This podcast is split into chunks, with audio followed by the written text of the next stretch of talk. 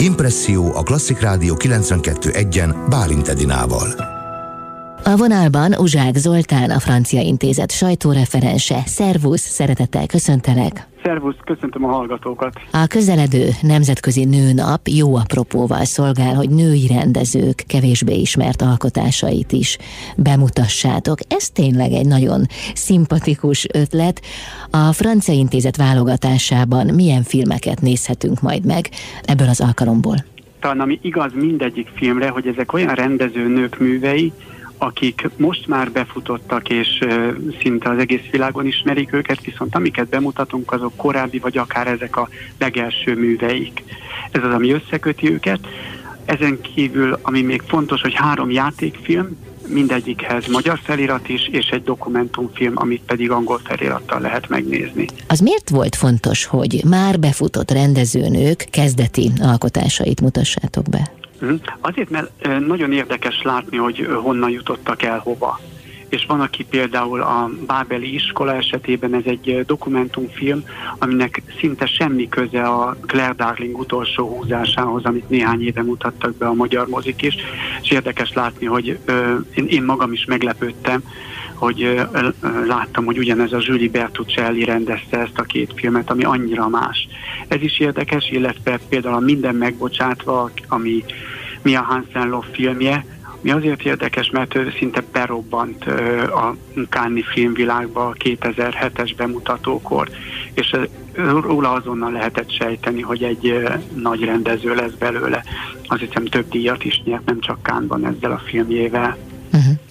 A három játékfilm és egy dokumentumfilm szerencsére nem csak egy napon keresztül a nőnapon nézhető meg, hanem február 20-a és március 10-e között érhető el mind a négy alkotás.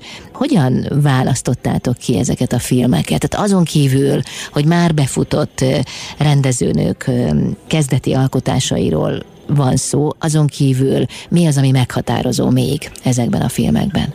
Ez valahol találkozottnia kellett két szándéknak. Egyrészt van egy kollégám, aki kizárólag azzal foglalkozik, hogy Magyarországra kiválaszta azokat a filmeket, ami szerinte jól reprezentálják a francia filmkultúrát is, emellett nem csak francia, tehát nem csak Franciaországban készült filmek, hanem egy kicsit nagyobb merítés is sokszor, és ami fontos, hogy a magyar közönségnek is tessen. Tehát vannak olyan francia filmek, amik nagyon mennek Franciaországba, de kicsit belterjes.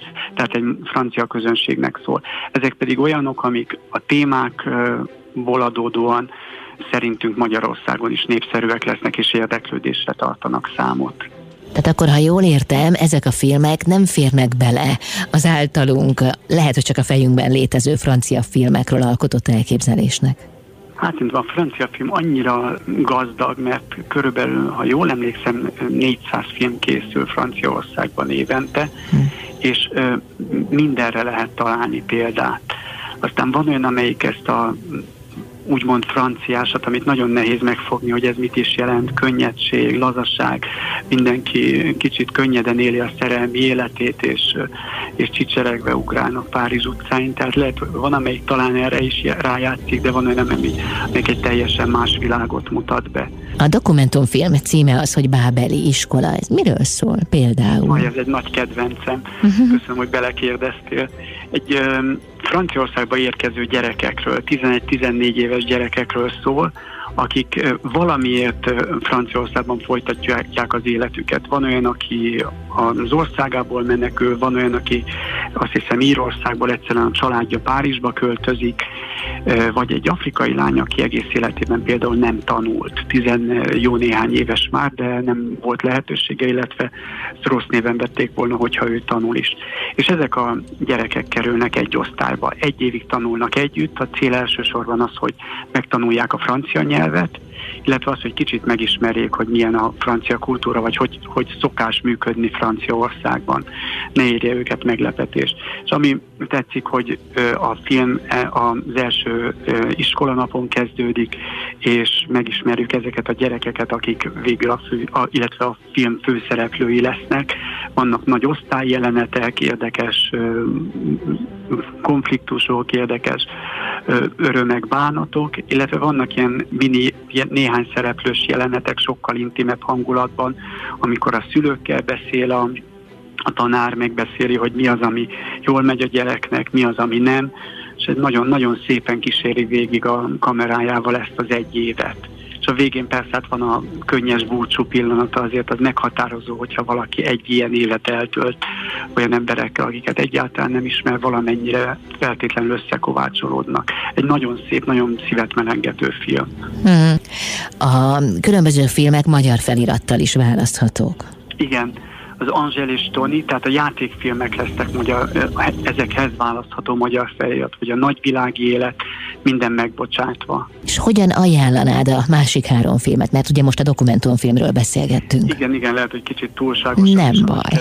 De az Angel és Tony mind, mindegyik egy kicsit más, mindegyikben egy több emberes, nem szokásos kapcsolat.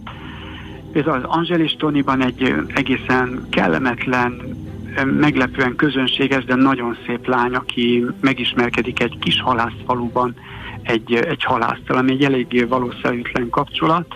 Aztán időközben megtudjuk, hogy egy, egy ilyen elég súlyos múlttal menekül oda, van, van egy gyereke is, és aztán kiderül, hogy hogy fog alakulni ez a sok szereplős kapcsolat és, és hogy elnyerik-e méltó örömüket a végén, vagy lesznek még ebben fordulatok. Egyébként érdekes, mert ez a szerelmi vonal a nagyvilági életben is megvan, amikor két világ találkozik oly módon, hogy Alice egy vidéki kisvárosból kerül fel. Párizsba ráadásul művészetet tanul, és ott találkozik egy sráccal, aki viszont egy régi párizsi család, akik mindig is a kulturális életben voltak, teljesen más anyagi háttérrel, és itt az az érdekes, hogy ők, az ő szerelmük az vajon túllép, túl tud-e lépni ezen a társadalmi szakadékon, vagy, vagy ez ennél, vagy ez egy túlságosan nagy ellentét kettejük között. És persze a családok is találkoznak egymással, ami még inkább e, izgalmasá teszi, és e, nagyon sok e, vicces, vagy kicsit kínos jelenetnek is lehetünk szemtanulni. Persze egy kívülről nézve, ami kínos, az is már szinte viccessé válik. Nagyon szépen köszönöm. Nők a kamera között, ez tehát a Francia Intézet ajándéka nőnapra pontosan nagyon jó szórakozást kívánunk a filmekhez. Köszönöm szépen. És egyébként már korábban elkezdődik a vetítés, majdnem azt mondtam vetítés. Szóval igen, már... ezek el, igen, ezek elkezdődtek korábban, csak nem mindegyikhez aktiváltuk még a magyar feliratokat. Minden világos. Nagyon. De egyébként folytatódni is fog. Még azt hadd mondjam el néhány szóban, hogy tizedike után nem ér véget az ajándéközön, mert a nőnap után viszont bárkit meg ajándékozunk, akkor egy ö, ö, francia filmválogatás lesz olyan elveket követve, hogy a változatosság gyönyörködtet, francia gyerekfilmtől, afrikai dokumentumfilmig válogatunk össze megint csak kettőt, és még áprilisban is lesz egy ugyanilyen beválogatás, amik szintén ingyenesen csak egy klikkeléssel nézhetők. Nagyon szépen köszönöm, sok nézőt kívánok nektek. Köszönjük az érdeklődés, jó szórakozást mindenkinek. Uzsák Zoltánt, a Francia Intézet sajtóreferensét hallották itt az Intermedzóban.